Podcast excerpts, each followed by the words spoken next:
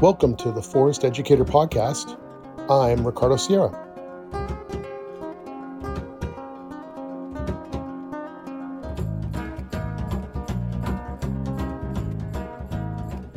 Hello and welcome to another episode of the Forest Educator Podcast. This is a Forest Spotlight, and it is in line or in the same vein as our Forest Entrepreneur series, because it's talking about messaging, and it's also a topic that directly, how do I say this? Like it directly influences or is a primary ingredient in how we describe what we do and communicate the value of what we do to people who are interested in maybe taking one of our programs or signing one of their kids up for a preschool or kindergarten or a summer camp or whatever it is. This is really all about those types of messaging and how we understand them. And we're going to be talking about what I call the problem with intangible results, because in a lot of cases, that is what we do. Right there, this isn't universally true. If you're someone that is a nature educator and your primary thing is to say, I am going to help you prepare acorn flour, acorns for being edible, leaching out the tannins and making them really good, and then baking the flour, making it crispy or whatever, and then making pancakes or muffins or whatever you're going to do, that's awesome. And that, those are pretty tangible results. And if you're going to make bows and arrows or you're going to weave a basket, so you're probably not in the same boat as some of us where we are doing the nature and wilderness experiences that are leading towards the intangible results. So it's a little bit more focused on the human development side of things versus the getting a physical product at the end of it. But either way, we still do have, as a, as a general rule, people who do nature-based education or learning pro- experiences. We have a, a messaging problem, because many of the things we do are intangible or hard to describe, and or they're tricky. They disappear before our eyes, right? They vanish like gossamer threads or something. The early morning mist in the light of the dawn, dawning sun, where the warmth of the sun dispels that cooler air. Boom, your mist is gone, your fog is gone, and this whatever you were thinking it was is just disappearing. So the more you chase it, the more it becomes harder to pin down. And actually, when I was writing about this prior taking my notes, I was thinking a lot about how like a cat will chase a little laser pointer, and it's, it doesn't matter how much hard it, they chase it, there's nothing to grab, right? It's just light. But they can see it, and they can, they're going to go after it because it's like an instinctive thing to go after something moving, but they're never going to get it. And so that's one of the problems that we have as educators, is to say, how do we pin these down, and how do we describe it? How do we understand it, so that we can help people understand the value of what it is we're putting together? What product are we actually offering to individuals who want to come and be part of what we do? Thinking about intangibles, it helps sometimes to think about why we got into these wilderness experiences, nature-based approaches, working in this field in whatever capacity you are. Because most of the time, the reason that we got into it is somewhat intangible.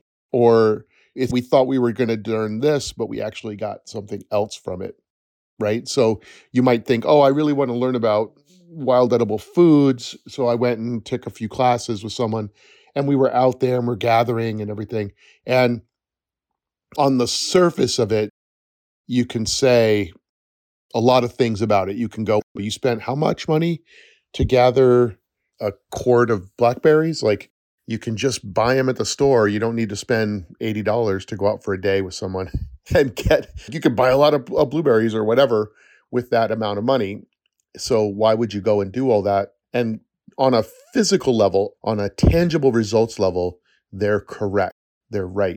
However, on an intangible level, the experience of being out and walking along the riverbank and like reaching up for those juicy blackberries and picking our way carefully through the thorns, or then going and making a digging stick and digging up some burdock roots or whatever it is that you might be uh, foraging, there's a feeling that happens when you're foraging. There's a an experience of, hey, I'm actually walking out with five other people or seven other people or ten other people, and we're all going out to gather things like our ancestors have done for one hundred thousand years.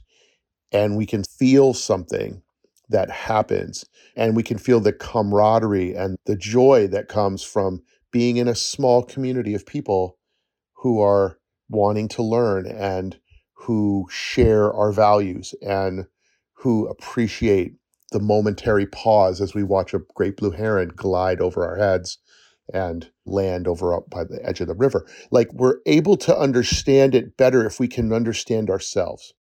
So when you think of that, that is intangible, and yet in a way it's not, because we're understanding more about what is it that actually drives us. What are the deep kind of forces that move us to want to both go and study and learn about these things, but then also be able to provide that and offer that to other people. So if I were to make a worksheet about this, I would just really dig into what is it that you loved about nature to begin with, and really get in touch with that. And at the same time, also think, if you're an educator, what is it that makes you excited now? It's probably not that everyone makes sure that they get four tablespoons of cattail shoots stir-fried in a in an omelet or whatever. Like, it's probably not that. Like, when you think of it like that, when we think of the direct tangible results, it, it it really weakens the experience. I remember a woman one time, this is a sad story, but I remember this girl came to one of our programs, and I'm not exactly sure how she got into our program, because this, and this is a long time ago. This is probably, I want to say, twenty years ago. But she was in our camp, and she was here for seven days. And at the end of the camp, and she came from a, what do I want to say? How do I say it in the right way? She came from a family that had a lot of rough edges, right? They were working class, very, her types of jokes tended to be a little bit on the side of laughing at other people or being a little bit more rude, someone might say. And she just wasn't really quite aware of the impact that she had around other people. I think often there were things that were going on inside of her that just needed to come out. And if you happen to be nearby, that would be what it is.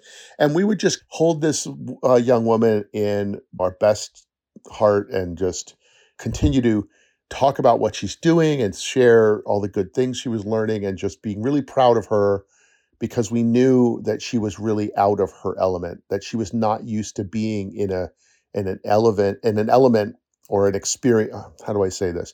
She was not used to being in a community of people who were really supportive of her and could see her and could see some of her gifts. And I could tell that it made her uncomfortable, because for some people, they might go, oh, if I could just be in that, then it would be perfect, and I would just love every minute of it. And to some degree, maybe we will. Maybe we do have that experience. But I will also say that when you are suddenly uh, in an environment that you're not used to, it can be very uncomfortable psychologically or emotionally. And it has a big impact, because you don't really know how to process it, and there's a, you know, not a lot of trust of, are you even, are you messing with me? Are you saying something that's true right now? Are you just trying to manipulate me? Whatever, whatever that might be. So this young woman was there, and she was learning how to carve, and she worked hard. She worked on a spoon that was, I think, made out of cedar. I have a pretty good memory about a lot of this stuff because sometimes I'm helping them a little bit. And so she worked on this Colburn spoon and she had never carved. And every day she would work on it. And I could tell she was trying to finish this before the camp was over. And I asked her, like, are you going to be able to work on this when you get home? And she's like, no, my, my family wouldn't let me have a knife. They wouldn't let me carve. That'll be out of the question. So I got to do it now. And so I didn't really help her carve on it because I really wanted it to all be from her.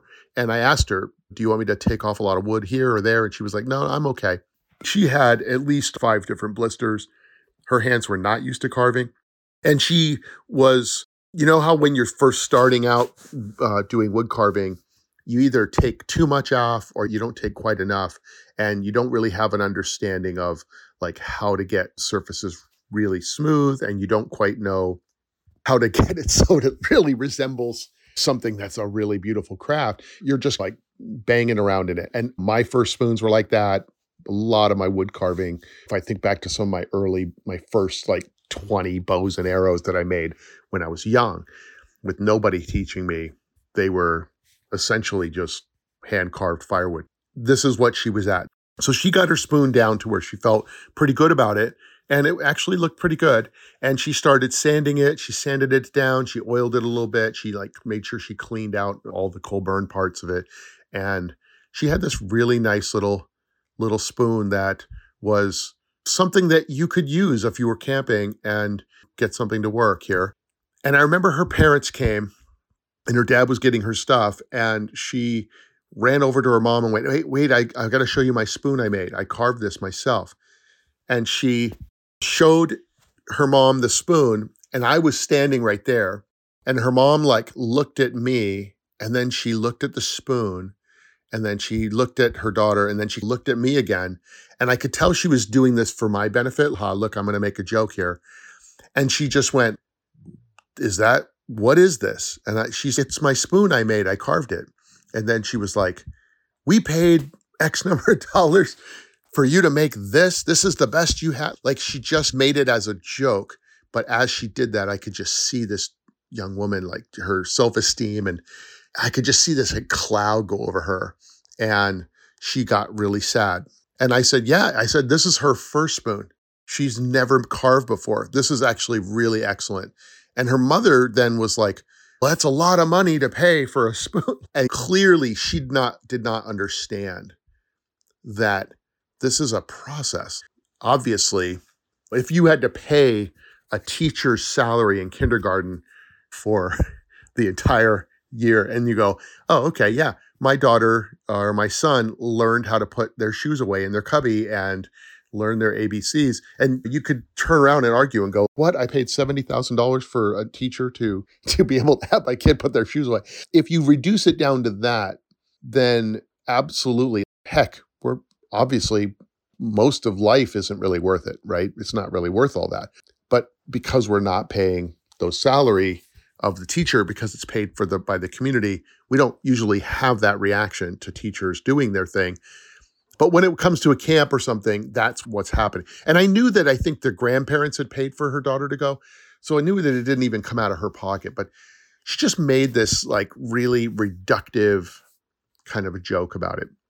And it it stayed with me. It still stays with me today. So I'm This young woman is probably married and has kids, and they're maybe thinking about going to college. So this is a long time ago.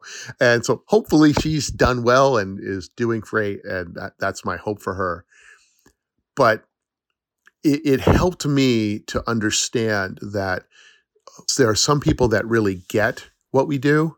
And then there are some people that don't really understand the value. And I don't even know if they'll understand the value for those people, even if you spell it out very clearly. Because when you're in kind of a reductive mode, a, a direct, tangible, this, I pay my money, this is what I get, you have a hard time penetrating. There's a mindset there. I don't want to say like it's a poverty mindset. It's not. I don't think it's necessarily related to that, but it might be. But there's a understanding that when someone is trying to justify, you know, spending the money or investing or whatever, they want to see results. They want to know what is tangible. What are you going to do?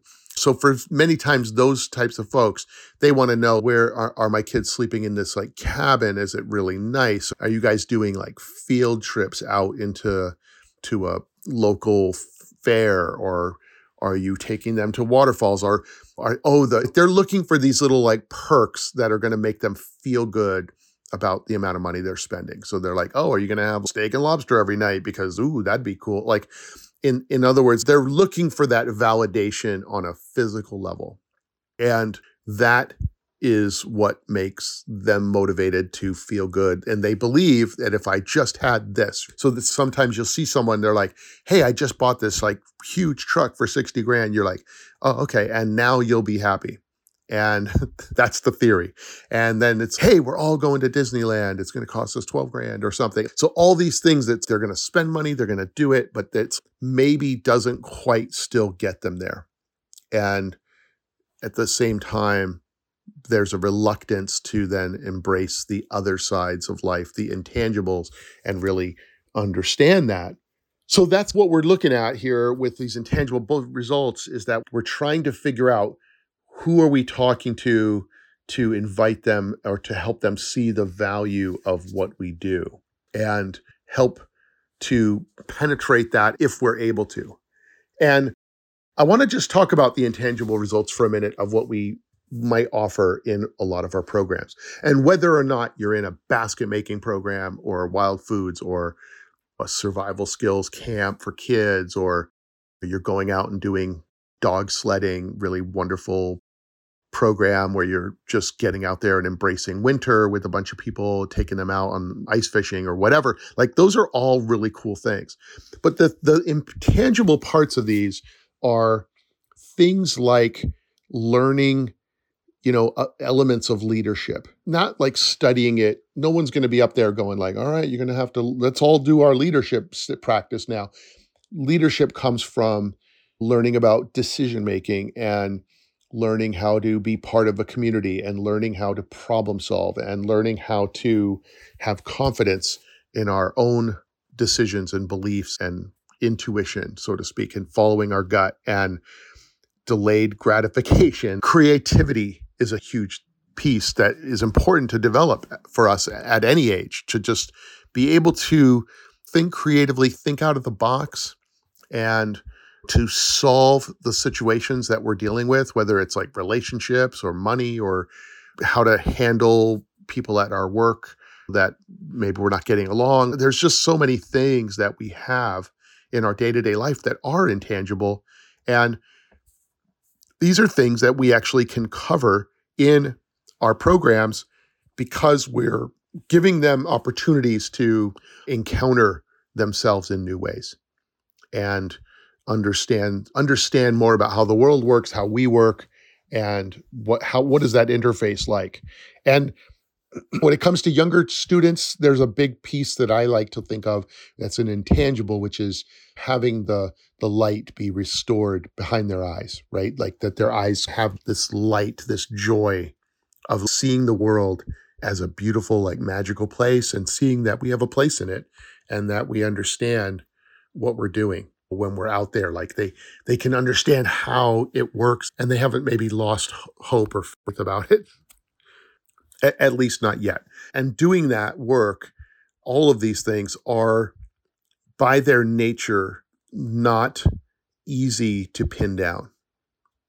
Like when I think of trying to make intangibles tangible, there's this idea in my mind that is, oh, if if we had the ability to like peer into the brain of our students, and we could actually see levels, it'd be interesting to go, oh, okay, yeah, hey, this person has, a, whoa, their self-esteem is a two, and their leadership is a zero, and then their their passion for learning is a one. And like you could look and go, okay, yeah, like we see what we have to do here. And then you have somebody else and you go, oh, look, their leadership and confidence is like sky high, and their creativity is medium. And you know, if you could look at all that, you could be like, oh, okay, I see what's happening.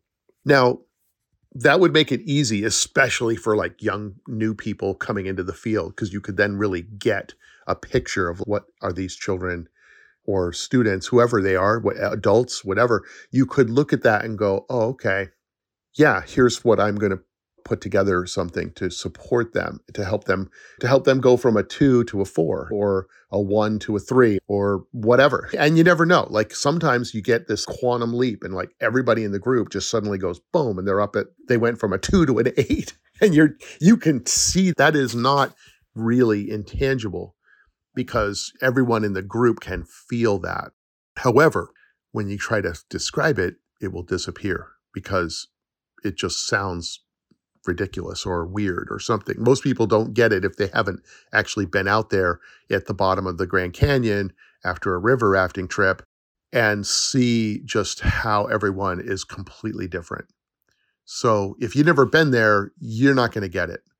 You're just going to go, what? You paid this much for the trip to just go down the river? Wow, that's a lot of money. They're just going to translate it back to that really physical, one-dimensional, I would say, or two-dimensional version of what, what they think life is or how it's working.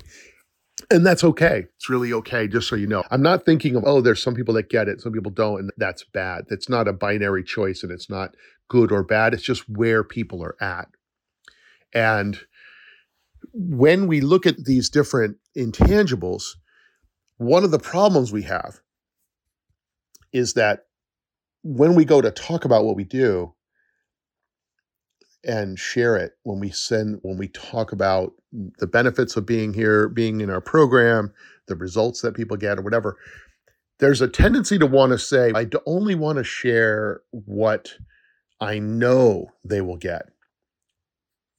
At that point, you're trying to figure out how do I communicate that? And if I'm going to communicate that, I want to make sure it's true. So if it's So if it's true, then I can really feel like I can put my put this stake in the ground and go, I will deliver this. And that makes a lot of sense because it's much easier to describe those things and know that you can be certain and that you're sure and that you have that confidence. Everything is going to be deliverable. You wouldn't ever have to be at risk of saying, you told me that we were going to become leaders and have leadership skills, and now where's my leadership skills or something? And you go, hey, you were, your kid was in a two-day program. Come on. And but you don't want, no one wants to have that conversation with someone, right? No one wants that. And and rightfully, because you don't want to promise something that you feel like you can't deliver. And so therefore we shy away from that. And then when we do talk about some of the intangibles, it's oftentimes missing the conviction or the, we don't really dig into those. We like toss them on top, like a little bit of green onions on top of your, on top of your pumpkin curry soup or something. You're just like, oh, here's a little sprinkle. Uh, this might be good, or you might like that or whatever. And so it, it's a problem because you're in a situation where the bulk of the value of what you're do- doing, and it's clearly not in a hand-carved cedar Colburn spoon. That's clearly not going to be the, that's not going to be the horse you're going to ride out on, you know, in terms of your advertising and so forth. But if you're reluctant to even talk about that, except in a sideways afterthought, throwing that out there kind of way, it makes it much harder for people to really know what are you guys doing and what is the value. And to be honest, they're right. There's no real other way around it is to say, if you're not even willing to really talk about and champion what you're doing, then why would they believe you? And so it creates this little tiny mismatch inside of you that people can sense. And when people sense that, not, and it's in your social media, it's in your on your website, it's in how you describe your stuff, it's in your conversations, like it, it makes it much harder. And what's happening is that you're trying to appease the people who don't get it, right?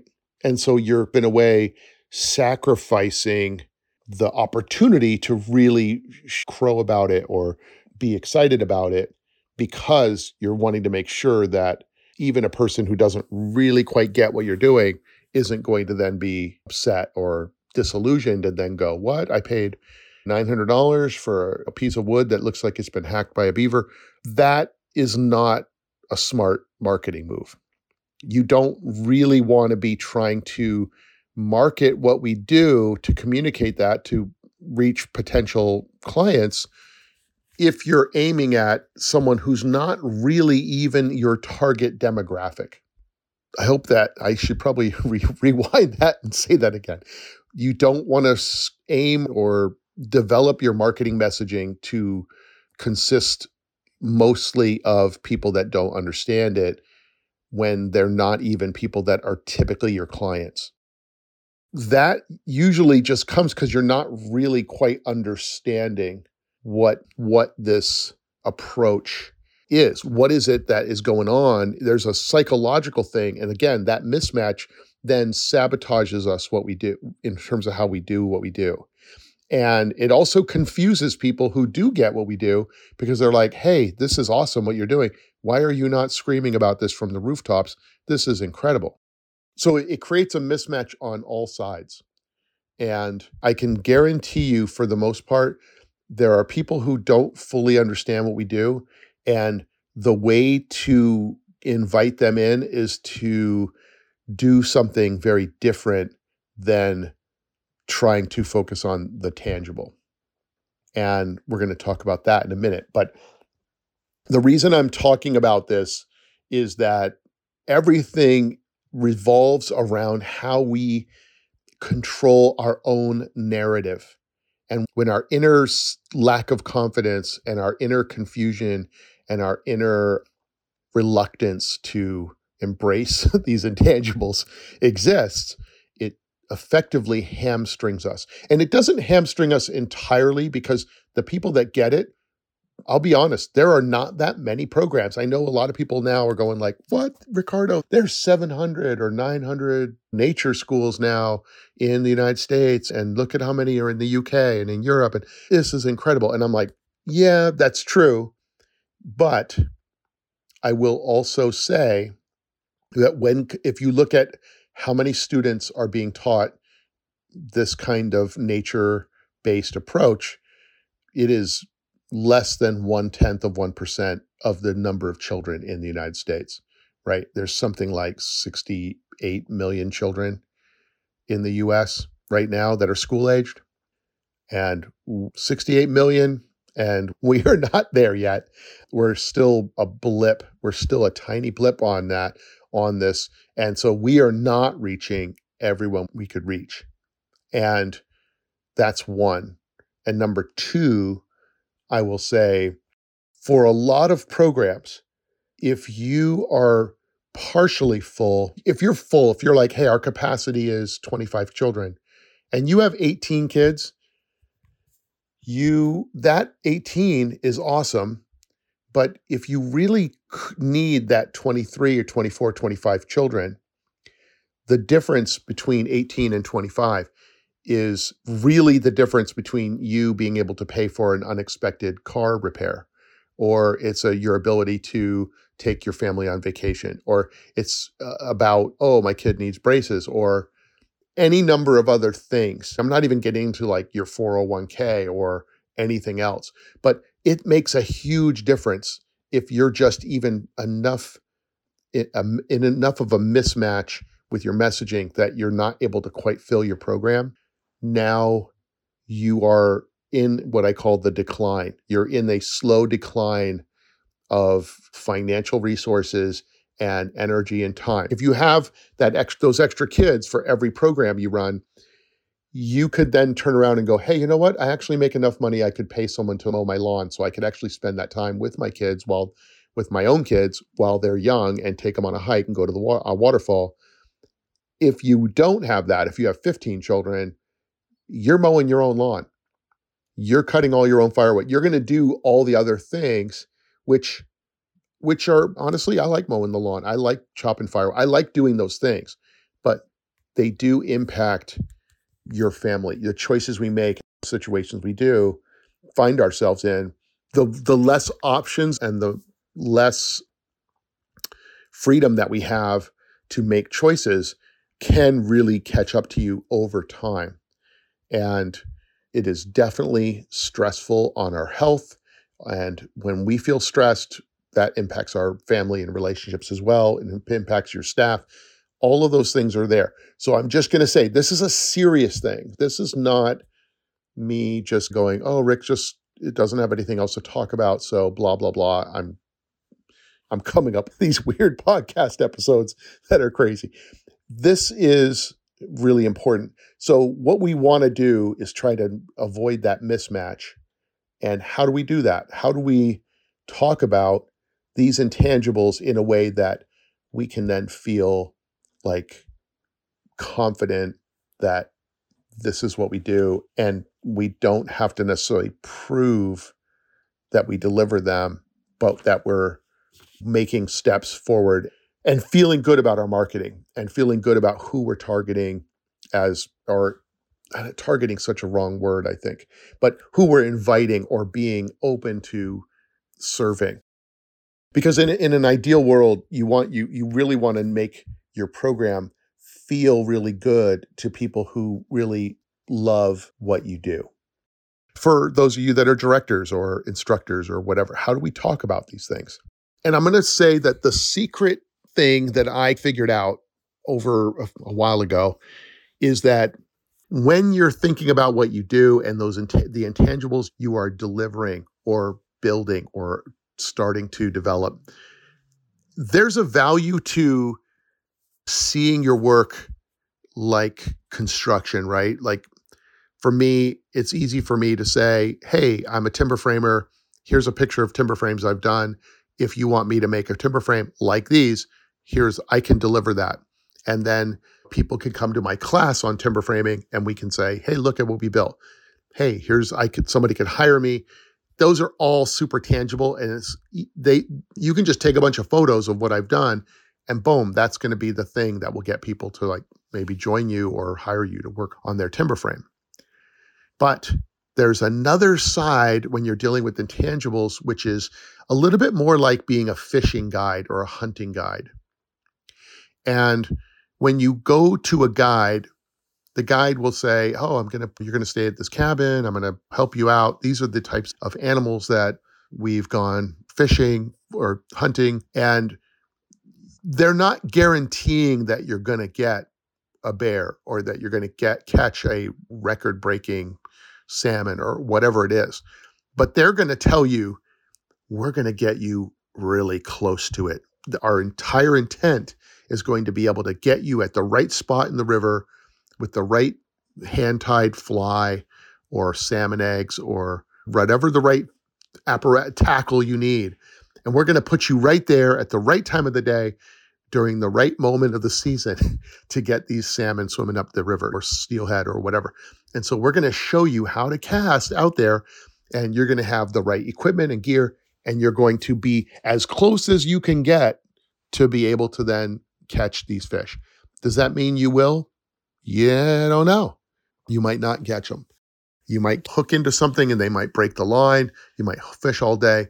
And I'm still going to get my two hundred fifty dollars for being the guide or three hundred bucks or whatever it is.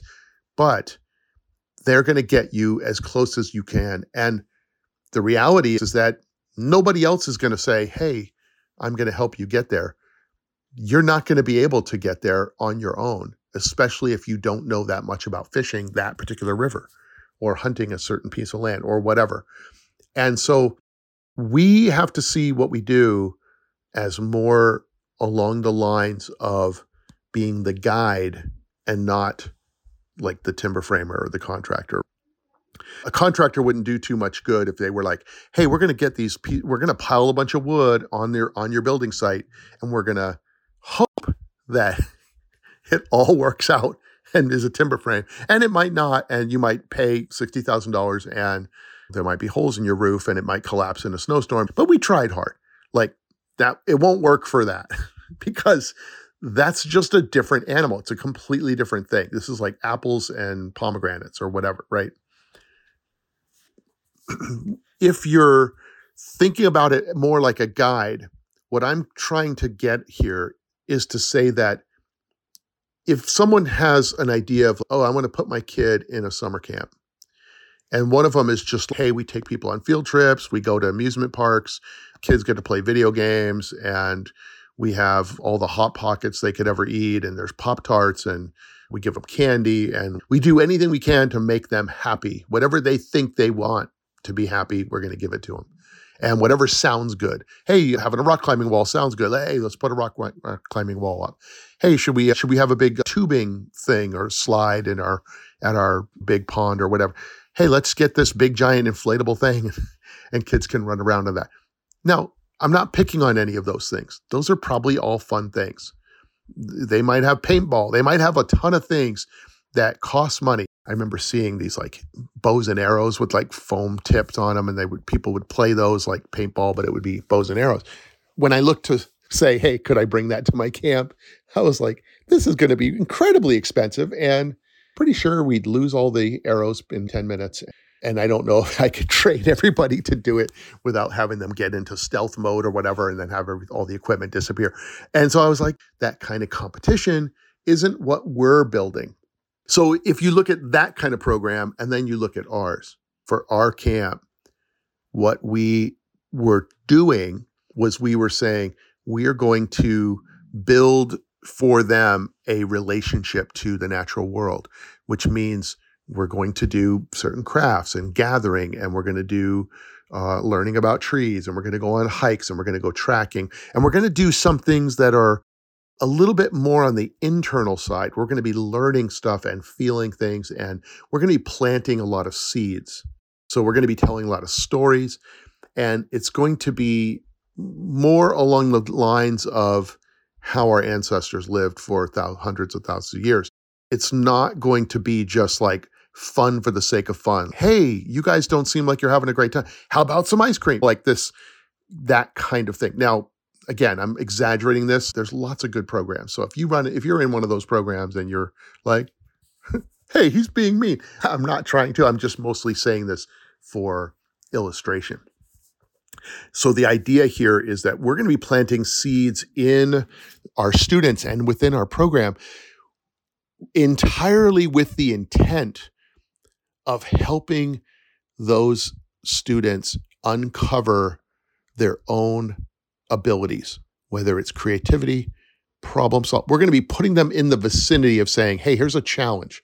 Can you build a fire with a flame tall enough to burn through this rope to then drop the little bag that we have that will then give you the next challenge, which is flint and steel?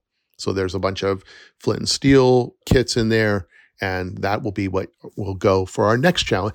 And and maybe there'll be a bag of marshmallows in there too or something. I don't know. But the point is, can we help them work together? Can we help them come up with ideas? Can we help them not do it for them, but can we put a challenge there? Can we put a lesson there?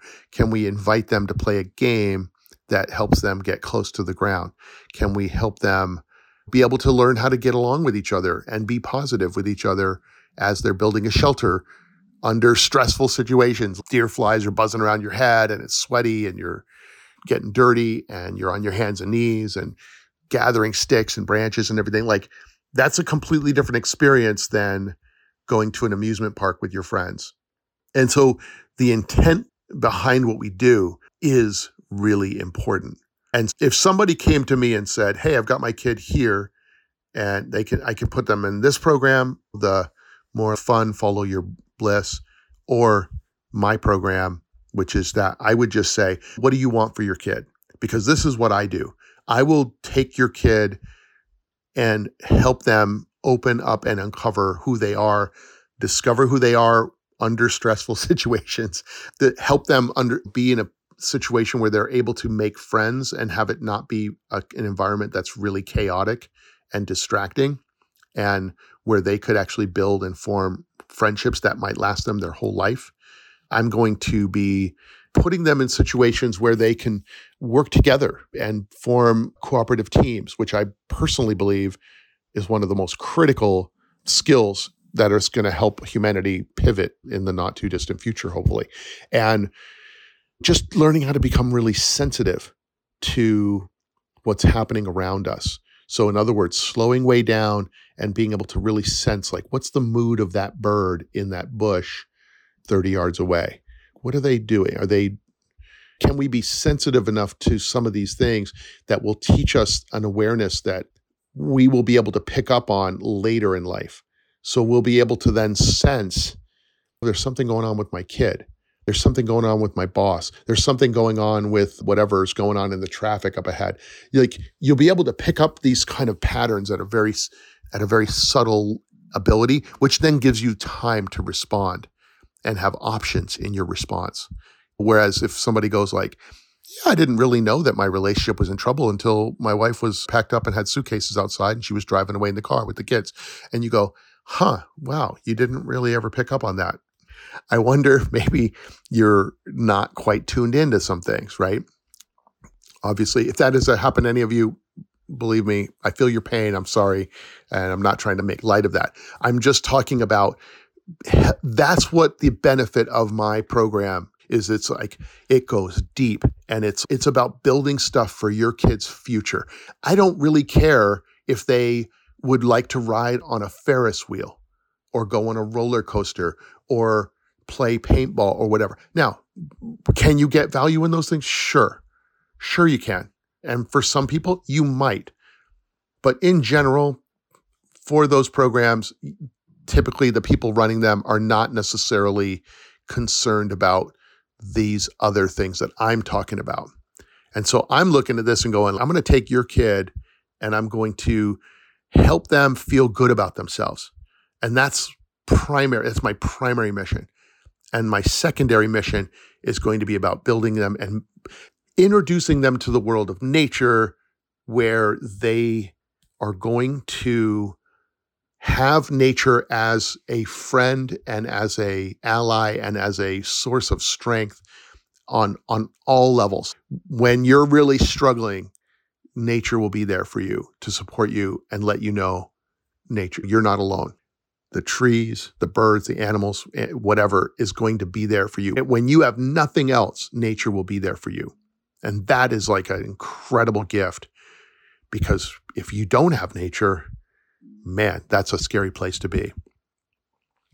I'm going to try to put and help you see that building a shelter so that you can stay warm and dry at night is, is very hard work, and that you get what you put in, and that it's okay to work hard. And when you do work hard, it feels good.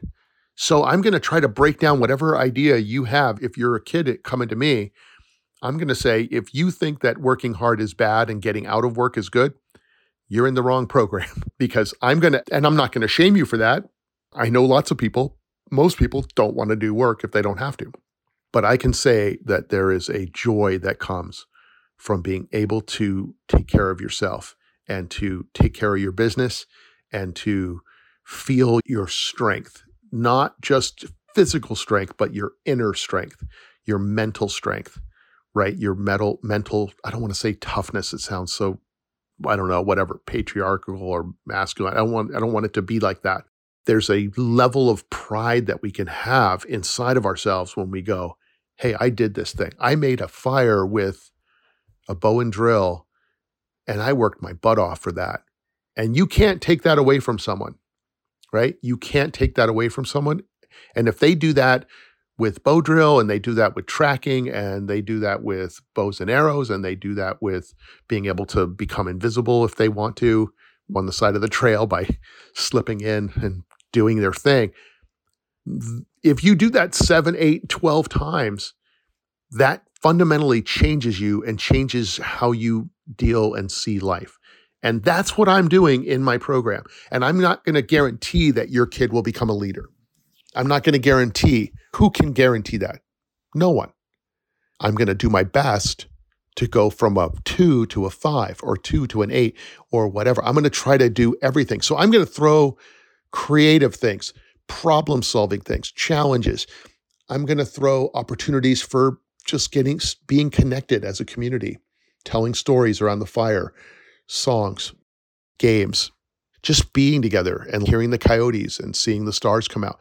Like, I'm going to do, and I'm going to do everything I can to help those things happen. And I've been doing it for years and years. So I'm going to take away anything that isn't going to add to the recipe. we all know when you get something and you're like, hey, I got this bread and it's like raisin bread. And you're like, oh, this raisin bread's really good. Oh, you got a little bit of cinnamon and you got a little bit of raisins and there's a little bit of brown sugar in there. Oh, okay, it's swirled. Hey, this is, tastes good.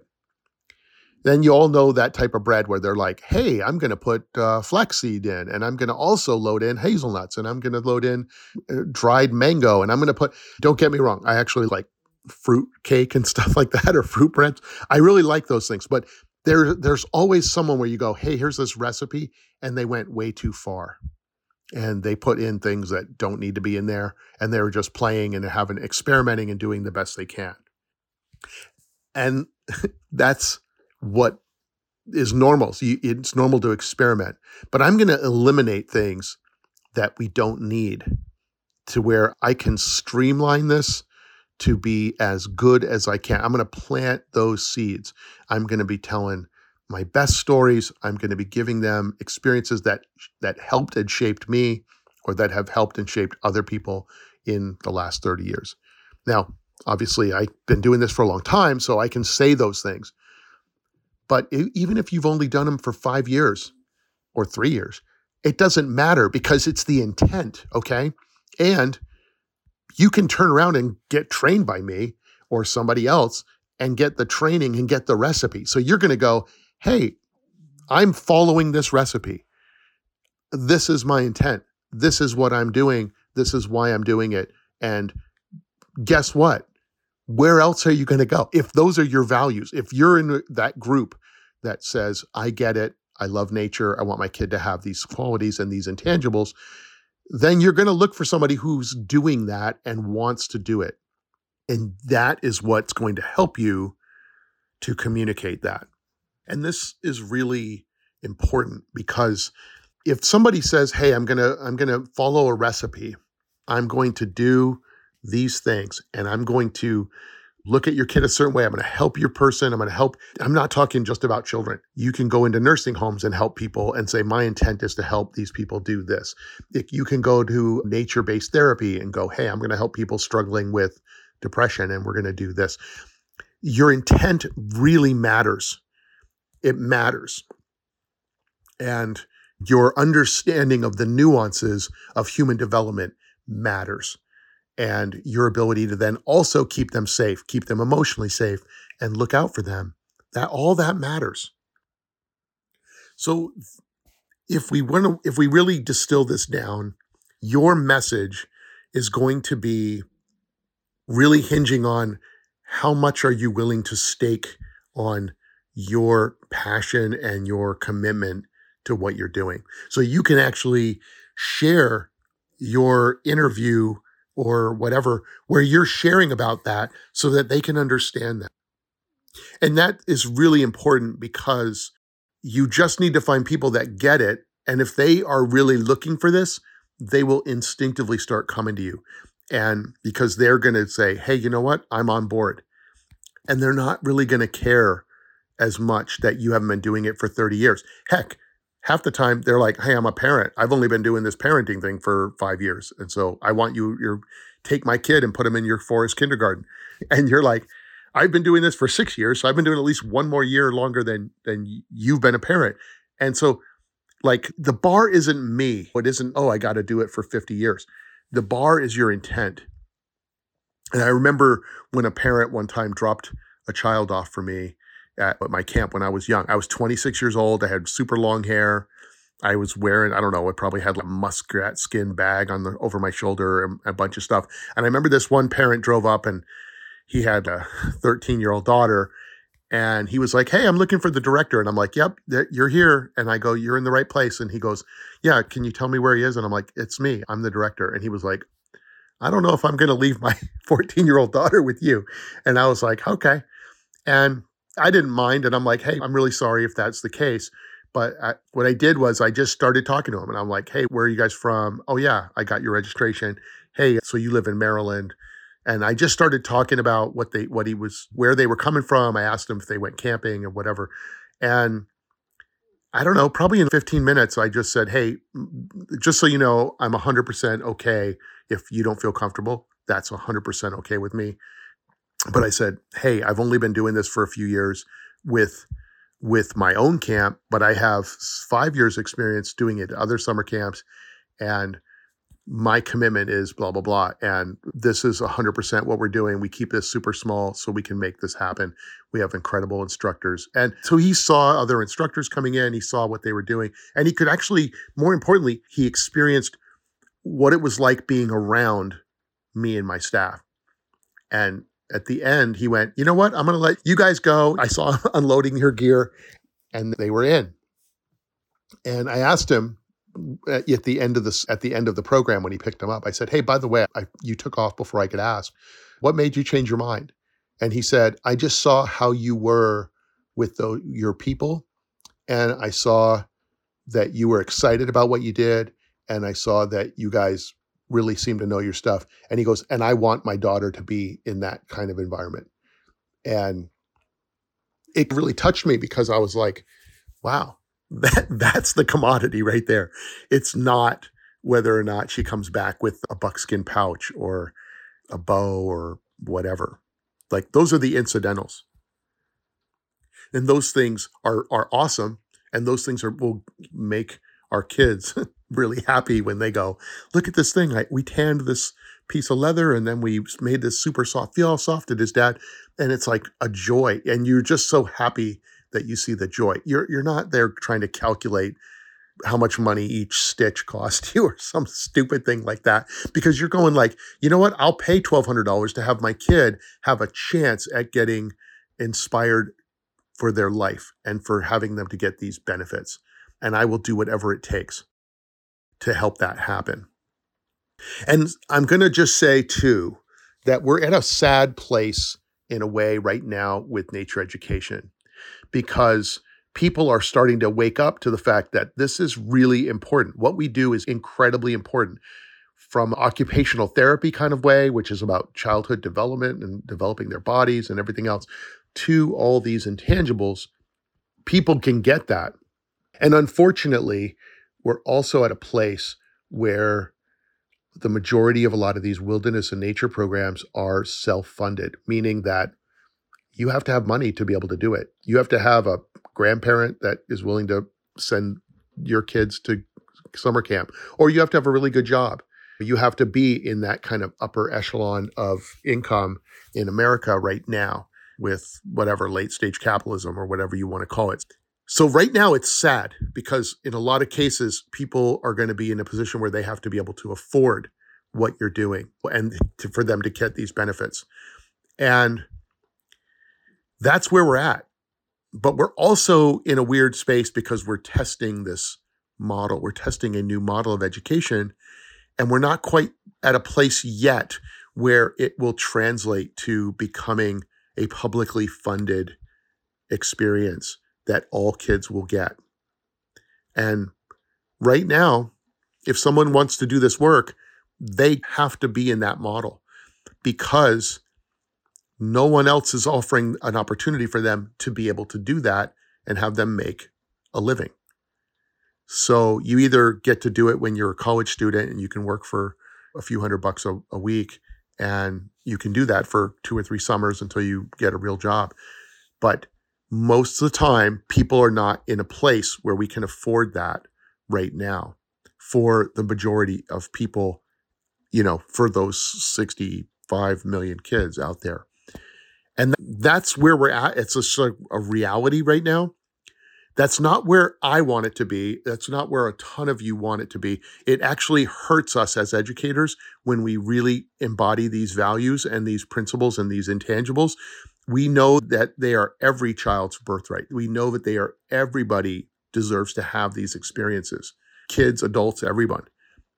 However, nobody is paying us to design this new system. Nobody is paying us to do the research. No one is paying us to, to do interviews and surveys. No one is actually helping us to then make and bridge those gaps. And to do that work, no one can do that work and not get paid. Unless, I don't know, I don't, maybe, maybe some billionaire will go, hey, I'm going to do this work and I make enough money. I don't have to worry about it anymore. But for the most part, no one's actually doing it. Certainly not educators doing this work who are unbelievably underpaid. for what we deliver and what we do.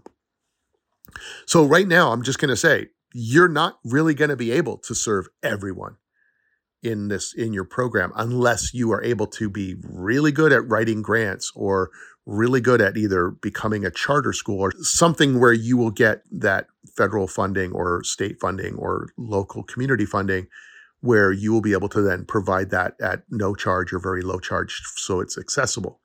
And that is a really big leap. That's a big leap that I think we're trying to get there, and I believe we will get there. And, and I just want to say, if you're listening to this and you're like, hey, my kids are never going to be able to get this because I don't make enough money, I just want you to know, I feel you. And I will say that the only way that you might be able to start doing this is if you can find like a homeschooling cooperative or some other way to do it. But if you wait for Ricardo Sierra or Erica Hermson or somebody else that's a leader in this, in these, in this industry and saying, hey, I'll wait until then, your kid will be in college by the time that we get this put together. So you're going to have to take action.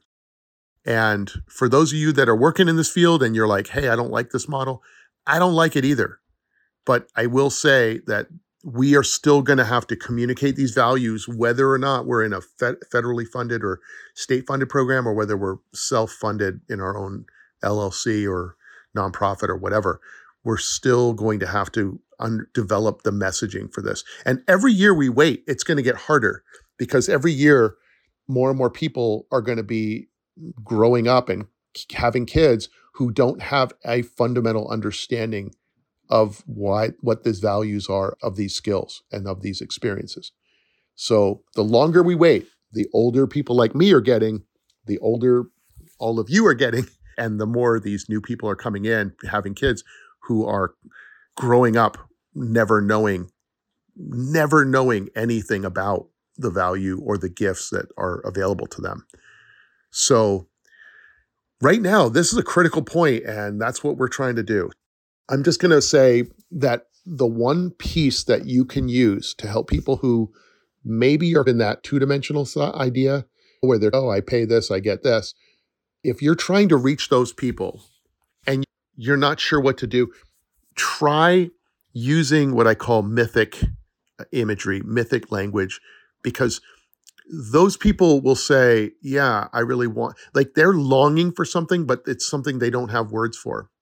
And a lot of times those people will go, hey, why did you buy that really big S U V? And they're like, oh, because I could see people driving around in the mountains and they could have, they're having all this fun and it's like incredibly beautiful. And so they work uh, and understand that on an archetypal level, they are searching for something and they want to feel something inside. And so they think, oh, by buying that S U V, I'm going to get that. But if we can create our messaging to have more of a mythic impact, where we're talking about universal themes of having the self-esteem to handle what's coming in the future, having the ability to uh, be creative and knowing what kind of, of a risk that is for a child to try to make something new and to be creative and to be brave and to take the plunge on those things. These are real things, and they, it is a battle to make those things happen. And it and there is a there is like these themes about how do we come back from a mistake we made, or how do we how do we get the courage to be brave enough to open up to other people. In our culture today, there's so many people who lack the passion, or the, they have just, they have so much anxiety and fear about connecting to people. I see it all the time online, as that they go, oh yeah, I'd rather just stay home and I don't want to meet anybody. I don't want to go out. I don't want to do anything. And it's, I prefer to just sit at home with my cats and do my thing. And I'm not making fun of that. That sounds fun. And heck, we do that every night. But the point is that it does take that, it does take bravery. It does take the ability to trust in yourself to be able to go out and connect with other people and know that you're going to be okay, and to then have curiosity and all that. And all of those things don't happen unless you actually get some of these formative experiences in when you're younger. It really helps.